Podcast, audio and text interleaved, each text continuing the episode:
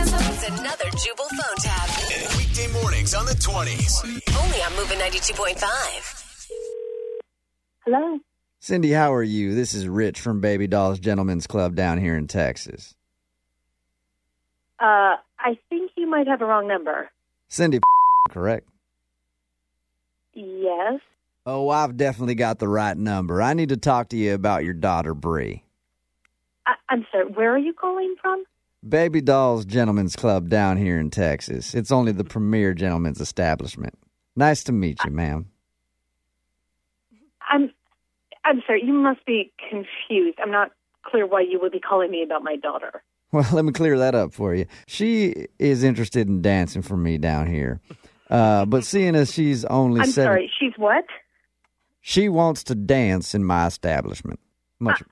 I- I'm sorry. You're talking about my 17 year old daughter, and I'll tell you what, you say 17, she looks like it. She's at least 25. So, that being said, if I could just send these forms off to you, you sign them. Excuse- no, no. I'm sorry.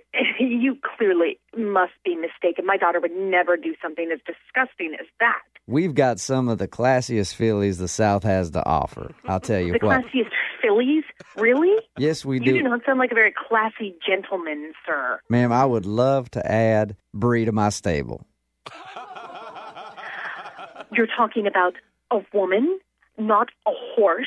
You must be kidding me. I don't see why you have such a problem with her dancing at my establishment, ma'am. You let her go to college in another state when she was 17. She can dance when she's 17. My daughter went to college at 17 because she graduated early because she is an intelligent, smart woman. She will be 18 in a week. I'm sorry, ma'am, you say she'd be 18 in a week? No, that is not what I said. I think that is what you said. Well, why are we No, even wasting absolutely our not. time on the phone then, just jawing back and forth? I might as well just wait a week and have her. I will book a ticket down there and kick your ass myself. You sound just as angry as a blind hog at my cousin's barbecue. Just mad. I am uh, furious, and I cannot believe that you would even think about doing this. Cindy, your daughter's body is tastier than sweet tea on a hot oh summer. my god, you need to shut up immediately. You are disgusting, sir, and you need to get off of my phone. God bless your pea picking little heart. You must love her as much as I do. I knew I never should have let her go down to school with you fing rednecks. Ma'am, do me a favor. Will you hold on one second for me, please? And I'll be right back. My god. This is such a fing joke. What an idiot. I just went and got your daughter's paperwork from the front desk. I just want to read you what it says under the special skills section. Ah, This is ridiculous. It says, Dear Jubal, would you phone tap my mom?